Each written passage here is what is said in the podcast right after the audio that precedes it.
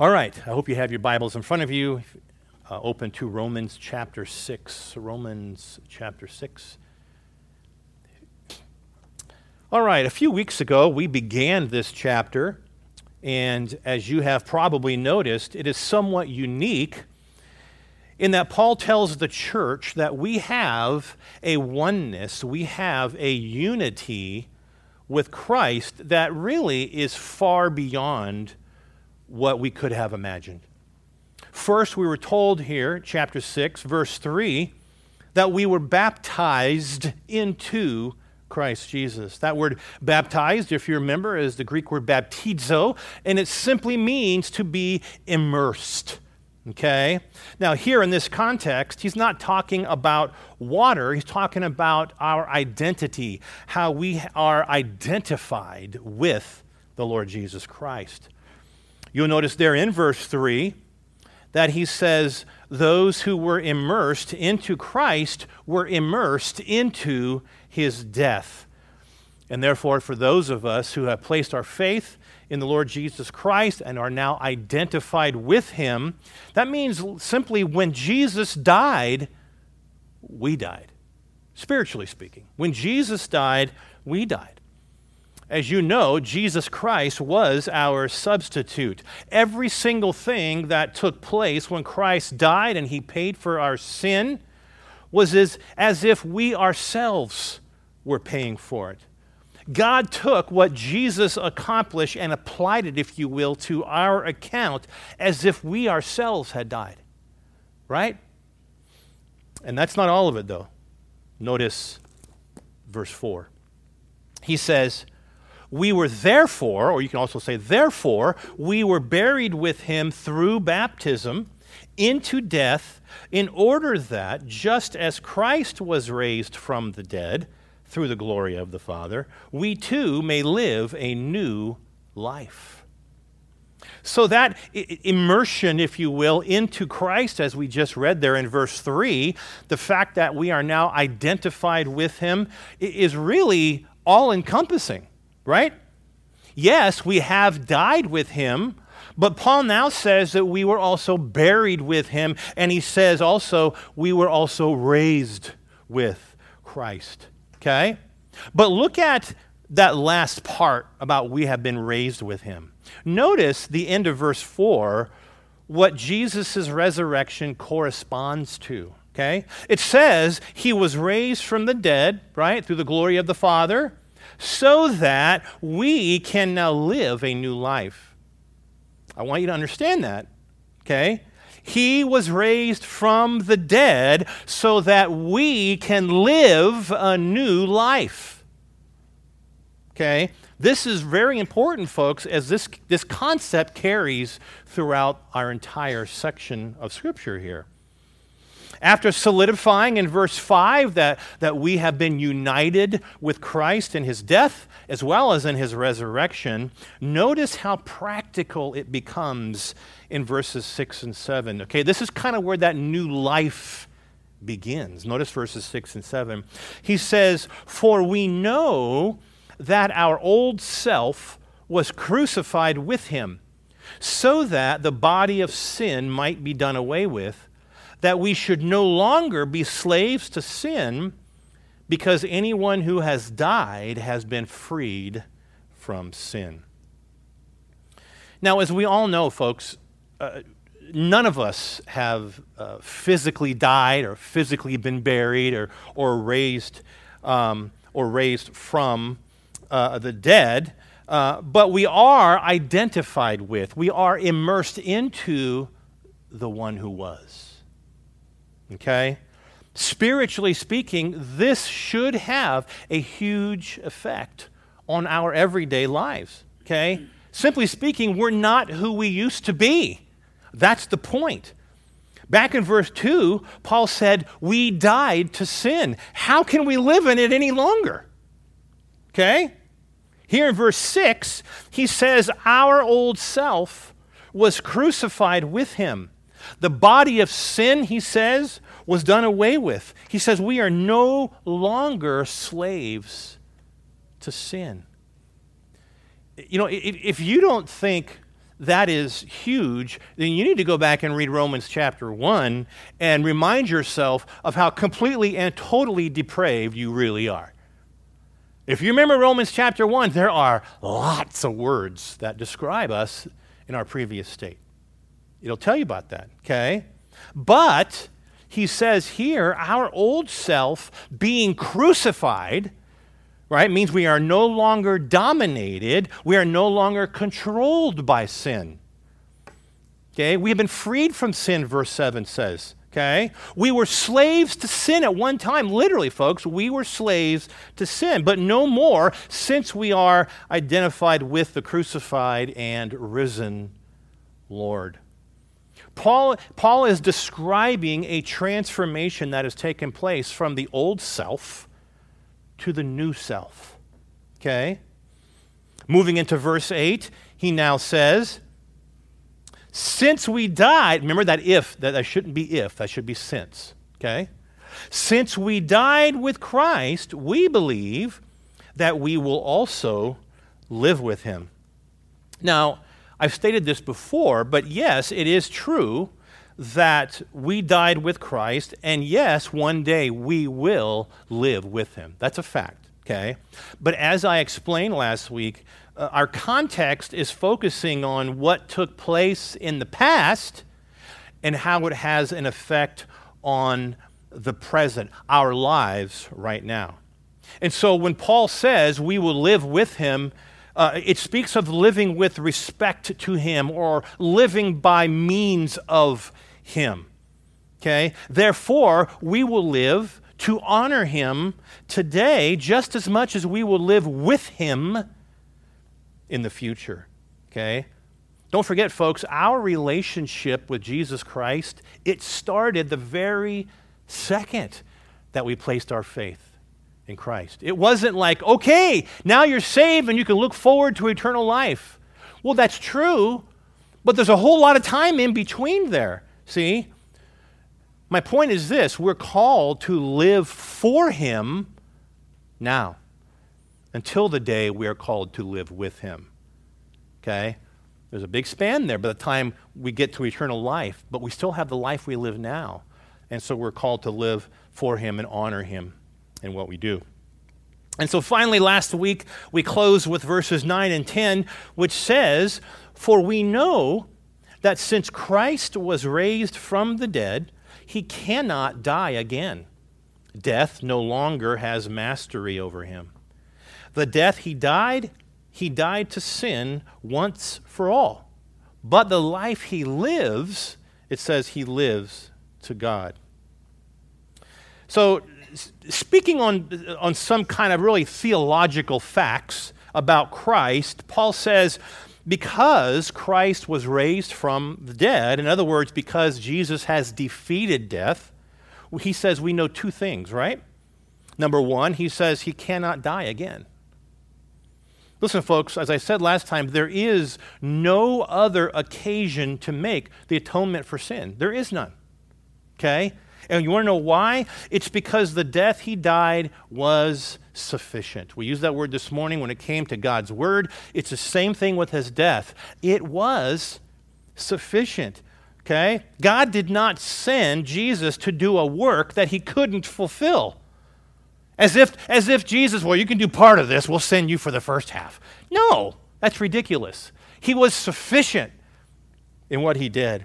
And number two, since Christ was raised from the dead, he says that death no longer has mastery over him. As I talked about today, death is no longer Lord to that extent. Okay? So death no longer has mastery over him because he has paid the sin debt in full. It's done. He doesn't have to die again. It's over. He'll never die again. Okay? Because the sin debt has been paid completely and totally in full. Okay? It's over. He'll never have to die again. Which is why, by the way, the emphasis in Hebrews is that after he died for sin, you remember this? What did he do? He sat down. I read like three verses of this last week. He sat down at the right hand of God, simply meaning he was finished. All of the other priests will give, will give sacrifice after sacrifice after sacrifice, and it'll keep going and going and going and going. Even the Day of Atonement, right? It just keeps going. But in that text, it specifically talks about how Christ died and he sat down. There was no seat in the temple for the other priests because they were never done. But Christ was finished, right? What they could never do in all those, Christ did one time. See, and it was finished. Verse 2 adds to this, and it says, He died to sin once for all, kind of connecting that. He died to sin once for all. In Hebrews chapter 9, verse 12, it says he did not enter, enter he, he's talking about entering the Holy of Holies or the most holy place. It said Jesus did not enter by means of the blood of goats and calves, but he entered the most holy place once and for all by his own blood, having obtained eternal redemption. Did you catch that? Listen, folks, if Jesus would have entered there by the blood of, of, of, of goats and calves, it wouldn't have been fulfilled because that's all the, the regular priest could do. But that didn't happen. It says he entered into the Holy of Holies by what? His own blood, his own death, not the death of an animal. That animal could never take away sins, right? But, but the blood of Christ could, which is why he says he obtained eternal redemption. See, that's huge. His victory over death never needs to be repeated, ever. And lastly, at the end of verse 10, it says, But. After we talked about the death of Christ, it says, But the life he lives, he lives to God.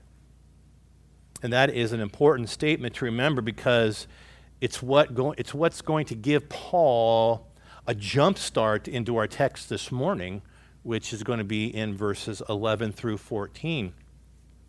And as he has done so far here in chapter 6, if you've been here the last few weeks, Paul is going to continue to talk, or to, I should say, to take the life of Christ and apply it to the believer. Okay? As you know, throughout the text, he's talked about how Christ died, and then that means we died, right? He was buried, we were buried. Christ rose, it was as if we rose. He continued to take what Christ did and apply it to us. Okay? And then now, of course, at the end of verse 10, he says, The life he lives, he lives to God. Well, what do you think that means for you and me? right? Well, he's going to tell us. We're going to read verses 11 through 14. In the same way, he says, Count yourselves dead to sin, but alive to God in Christ Jesus. Therefore, do not let sin reign in your mortal body so that you obey its evil desires. Do not offer the parts of your body to sin as instruments of wickedness, but rather offer yourselves to God as those who have been brought from death to life, and offer the parts of your body to Him as instruments of righteousness. For sin shall not be your master, because you're not under the law, but you're under grace. The first four words there, if you drop back to verse 11, it says, in the same way. Now, if you have the ESV or if you have the NLT, it says, so you also. So it just makes it a little clear. So you also. Now, obviously, those words are connected to the end of verse 10, where it speaks of Christ, right? And saying he lives for God, right? And he begins by saying, and you also, right? Same thing. He's taking Christ and also applying it to us. Now, if we were to, to just to take that alone as the challenge, Paul is saying, I want you the church, believers in Christ, to do the same. I want you to live for God. I want you to spend your existence for Him. Okay? Or if you want, you can use the words of uh, 1 John 2 6, where it simply says, I want you to walk as Jesus did. Okay? Yet, if you take, go beyond that one verse, if you take the first 10 verses there, or which is just 1 through 10 there in chapter 6. If you take those verses and you kind of put them into a small, concise little package, it will take it a little deeper, and it will remind us who we are and therefore why we live for God. Okay? It would say something to the effect of here's the why, because, as we've already discussed, because you were dead in your sins. Okay? And now you are alive to Christ. Right? Why should I do that? Well, just look back at what we've just studied. That's why. Is kind of what I'm trying to get at. Okay? Now, if this, if this sounds a little familiar, Paul said something very similar to the church in Ephesus. If you want to turn there, you can, in Ephesians chapter 2. Ephesians chapter 2, verses 1 through 5. Still talking to the church, of course. He's just talking to a different church, the church in Ephesus. In chapter 2, it says, As for you, you were dead in your transgressions and sins. That sounds familiar, doesn't it? In which you used to live when you followed the ways of this world and of the ruler of the kingdom of the air, the Spirit who is now at work in those who are disobedient. All of us lived among them at one time, gratifying the cravings of our sinful nature and following its desires and thoughts. Like the rest, we were all by nature objects of wrath. And then there's that word in verse 4. But because of his great love for us, God, who is rich in mercy, made us, there it is, alive with Christ even when we were dead in our transgressions. You can stop right there. Folks, we can really take that passage and apply it to our text this morning because it has the very same foundation who we were and who we are, and therefore what's expected, right? Because of who we are, what is expected, okay? Matter of fact, it's kind of the point here, if you're back in Romans, it's kind of the point here in verse 11. He says, Count yourselves dead to sin, but alive to God in Christ Jesus. Now, the command, it is a command. The command there, count yourselves, or maybe your translation says consider yourselves. Um, they're being, it's being used in this context uh, uh, to really, um, to really mean to look within, right? To look within yourselves. One, one Greek dictionary says, put together in your mind. Okay? So when it says count yourselves or consider yourselves, dig down deep, look within, consider this in your mind. Now, in, in today's words, you might say, you need or we need to know internally. You need to comprehend that you did truly die and are truly alive to God. He's saying you need to grasp this. You need to internalize this. You need to come to grips with this. This is very real. Right? Most of us here don't quite remember when that happened, when that took place, because it kind of was behind the scenes, right? But he says, guys, this is very real. You need to understand it. Okay? And not only do they need to know this, as Paul has just talked about in the previous verses, right, which we've just spent the last few weeks talking about it, he says, he's trying to say, but, but take this to heart and truly realize that you are no longer under sin's control. Okay? You've died to Christ. You're a believer in Christ. You're no longer under that. You don't have to live this way. Okay? When I was, a not, when I was not a believer, I knew one way to live. That's it. And I did it really well. But now that you come to Christ, you, you remember those days, but he says you don't have to do that anymore. See? I think it's hard for some people, and maybe it was that way for these Romans, but I think it's hard for some people to come to grips with the fact that they are actually indwelt by the Spirit of God. Their old self was crucified. Okay? And therefore, they can honor God with their lives. And even when you know, some sin uh, approaches them, they don't have to respond to that.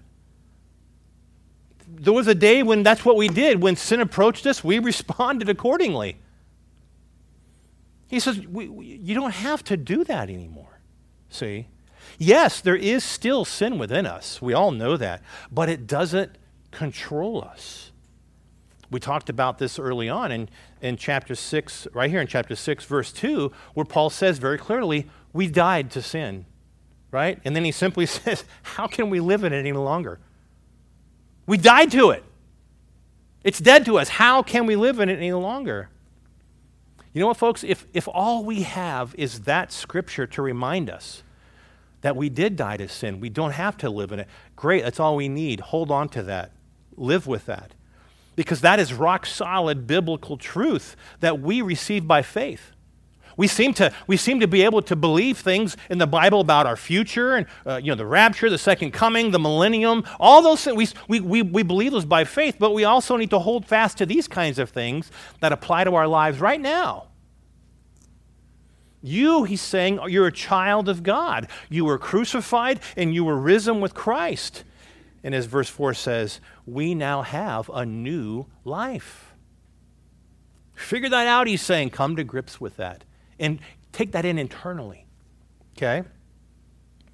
And so with this with this understanding, right? Because this is what Paul wants them to grasp. He says, knowing this, okay? Knowing this. Look at verse 12.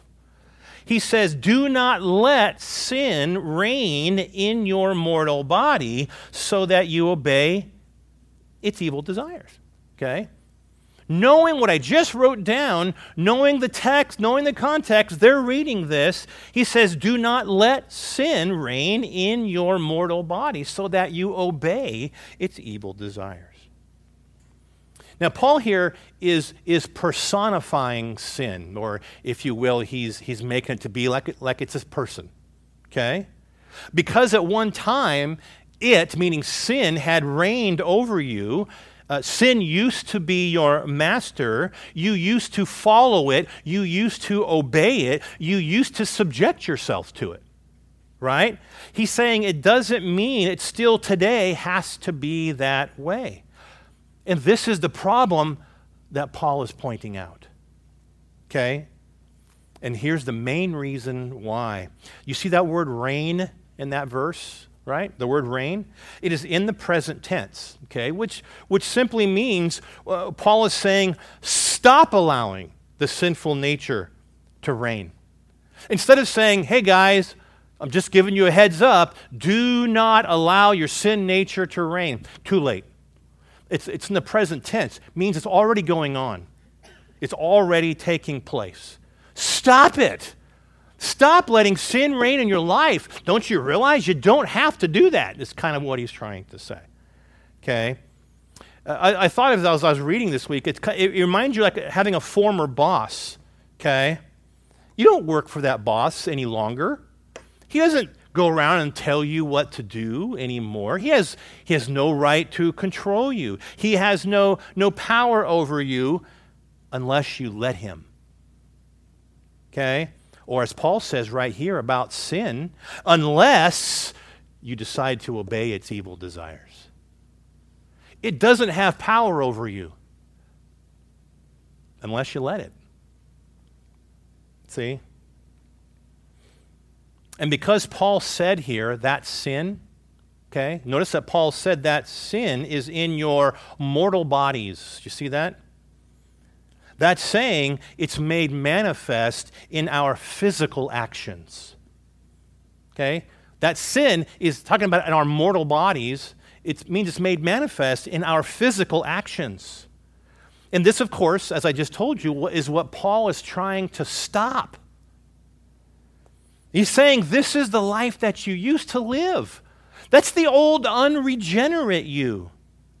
It's kind of like reminding yourself of what Paul told the church in Corinth. Corinth was a church that was a mess and sin. But what did he say? He says, Guys, you are a new creation in Christ. If they're living in sin, he's like, What, what are you doing? Right? He's reminding them of this, just like he's reminding these people here in the Roman church. Same thing. Okay?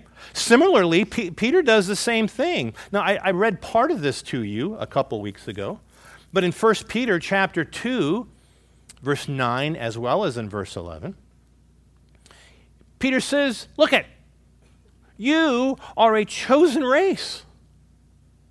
You kind of like want to smack him upside the head, right? Psh. You, look, guys, you're a chosen race. You're a royal priesthood. You're a holy nation. You, he says, are a people for his own possession, that you may proclaim the excellencies of him who called you out of darkness and into his marvelous light. Did you catch that? So he's saying, guys, you know who you are? Do you know what you're called to do? Right? That this, you're this royal, royal priesthood, a holy nation, a chosen race. God has called you to proclaim the, his excellencies. He's pulled you out of this life of darkness and called you into this other life. And then he says, I urge you, therefore, as sojourners and as exiles, to abstain from the passions of the flesh which wage war against your soul. Same thing. He says, Do you know who you are? Do you know what you're supposed to be doing? And then he calls them to stop what they are doing. See? Now, it, it's possible that those in the church at Rome might have had this belief, because it was a belief at that time, but they might have had this belief that, that yes, God had forgiven them, but he did not change their relationship with sin, and that they didn't feel this would happen until they would go home and be with the Lord. Kind of like, okay, like I mentioned this morning, okay, you're saved, but there's no change in relationship with your sin. And some of them kind of believed that. Okay, they didn't seem to grasp the fact that God had literally internally transformed them on the inside. The old them was dead. Okay? It's like, look at why do you keep resurrecting him? Have you ever heard that statement before? Your old self has died. Why do you keep resurrecting that guy? He's no good. David Needham, he says, until a believer accepts the truth that Christ has broken the power of sin over his life, he cannot live victoriously because in his innermost being, he does not think it's possible. And that would be true. That would be true. So, what Paul does as we move into verse 13 here, he's going to tell them forcefully, he's going to give them a command. Okay? He's saying here, I, I don't want you doing this any longer, but I'd like for you to start doing this. Right? You've heard me say that before. Don't do this, but do this, right? That's how a lot of the Christian life is. The Christian life sometimes people think is, is nothing but negatives. Uh, you can't smoke, you can't drink, you can't party, you can't. No, no, no, no, no, no. And many times, but he says, I, I don't want you to do this, but I do. I would like you to do this. Okay? Notice what verse 13 says. He says, Do not offer the parts of your body to sin as instruments of wickedness, but rather offer yourselves to God as those who have been brought from death to life and offer the parts of your body to him as instruments of righteousness. Now, as Paul begins this verse, I want you to know he phrases this using the, the same tense of the verb that he did in the previous. In other words, when he says, do not offer the parts of your body, he's saying, stop offering the parts of your body. Once again, it's in the present tense, simply meaning this has already started. Okay? Most of Scripture, by the way, in case you didn't know, is reactive, it's not proactive. It's not gathering everybody around and saying, all right, guys, there's going to be some temptations out there, and I want you to know that ahead of It's not that way, it's a response. It's a response to the screwed up lives that we sometimes live. It's the same thing here. So in the English, it simply says, do not do this. But in the Greek, it's saying, stop doing this. Stop offering your body to sin. Okay? So instead of, instead of honoring God, they were using this body that He gave them for sinful purposes. Okay? Now, did you happen to notice that here, as well as in the previous verse, did you happen to notice that He brought up our bodies? Did you see that? He mentions our mortal bodies, right? He first mentioned sin reigning in our mortal bodies. And then here in verse 13, he mentions parts of our bodies used for sinful purposes. Now, he chose to use these words specifically to inform us that it is in our bodies that we sin. Once we came to faith in Jesus Christ, our soul, our spirit, if you will, is unattainable, it is untouchable. Okay? But our bodies are mortal. And therefore, we're still open, sadly, we're still open and available to sin. Everybody here knows that because you know that you still struggle sometimes, right? Sin cannot control us. We've talked about that already, but it can use us. Okay, one day that will change, right? It says scripture says the mortal will put on immortality, right? That will change what day. But in the meantime, we are still subject to sin. Now, here in verse 13, we're not told how they sinned right? We're not told uh, how the part of their bodies were used for sin. But we can just simply imagine it's no different than us today because they're human beings just like we are, dealing with the culture, the struggles of life, and so forth. I'm sure it's no different than it is with us. So I just thought of a couple things. First thing that popped into my mind was the book of James. Some of you are going to go, oh, yeah, I know where he's going with that. There's this little thing called the tongue it's a part of our body, right? James says it's actually a really small part of our body, but causes a big problem, right? It's a tongue. You know what the tongue can do?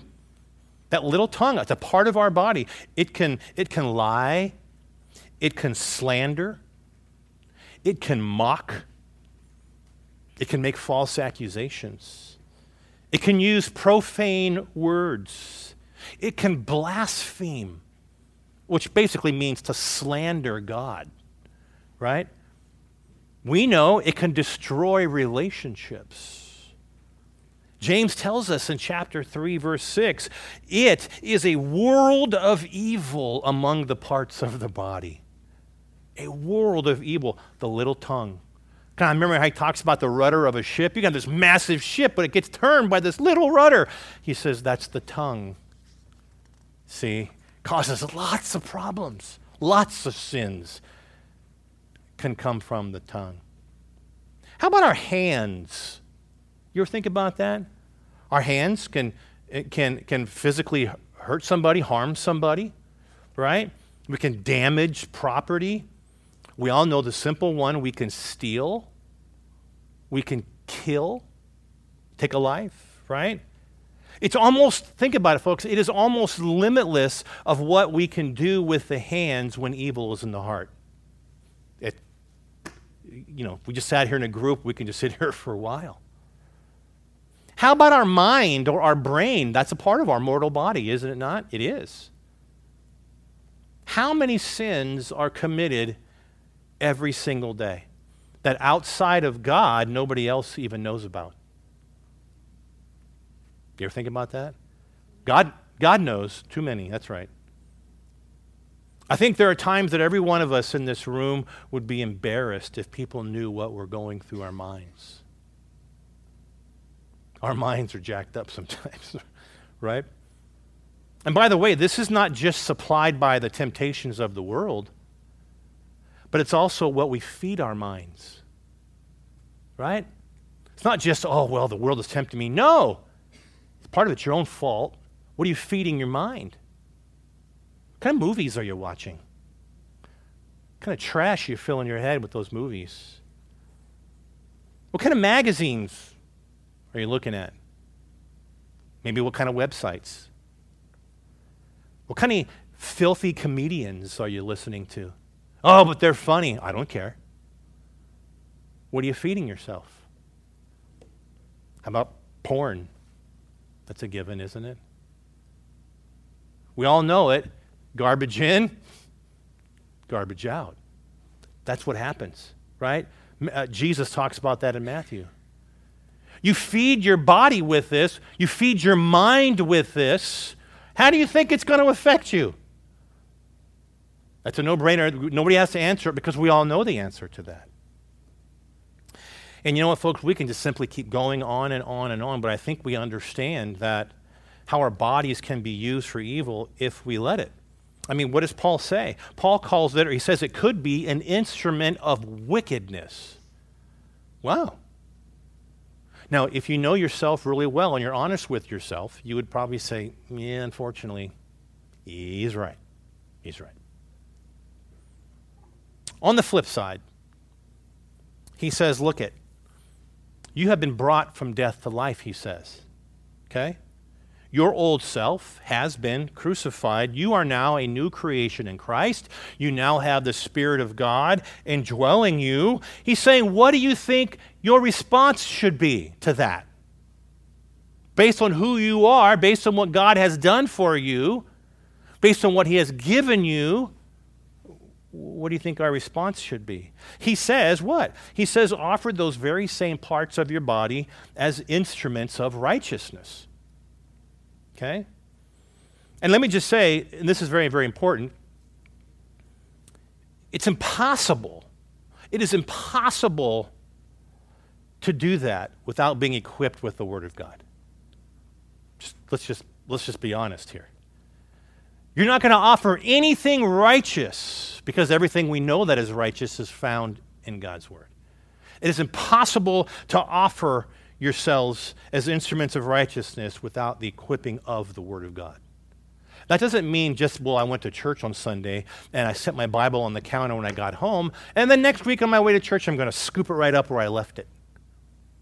I, that's not going to cut it. Okay? We must be equipped with the Word of God. Scripture is the only source, folks. God didn't say, here's 50 books, read them. I mean, there are some good books out there.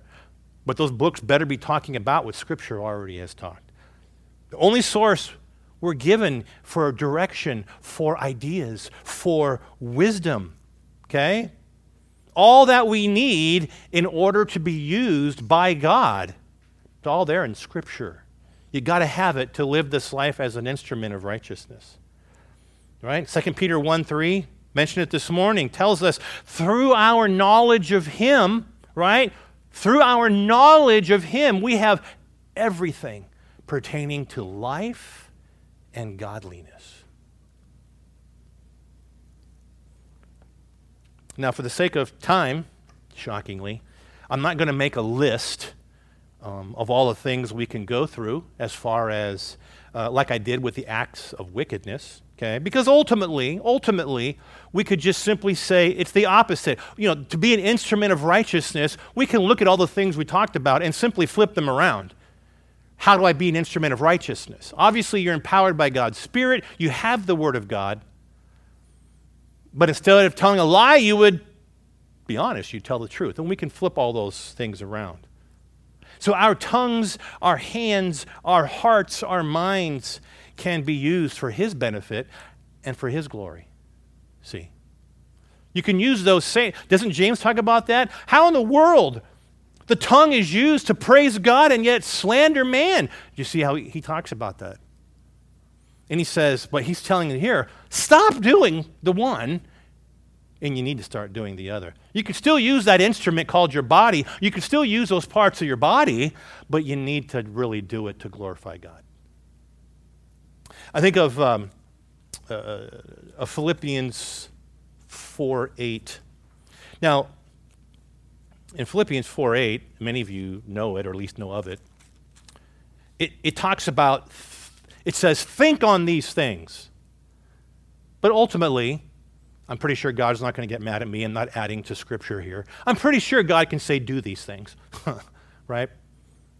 Many of you know this. What does he say? He says, whatever's true, whatever is noble, whatever is right, whatever is pure, whatever is lovely, whatever is admirable. If anything is excellent or praiseworthy, he says, think on such things. Or if you will, you can simply say, if you want, do such things, live such things, however you want to apply that. It's the very same principle that we're talking about this morning. It's just Paul's not confronting them in the act and saying, Stop this. He's just saying the positive here's what you need to do. And then I'm sure you guys know Romans chapter 12, verse 1.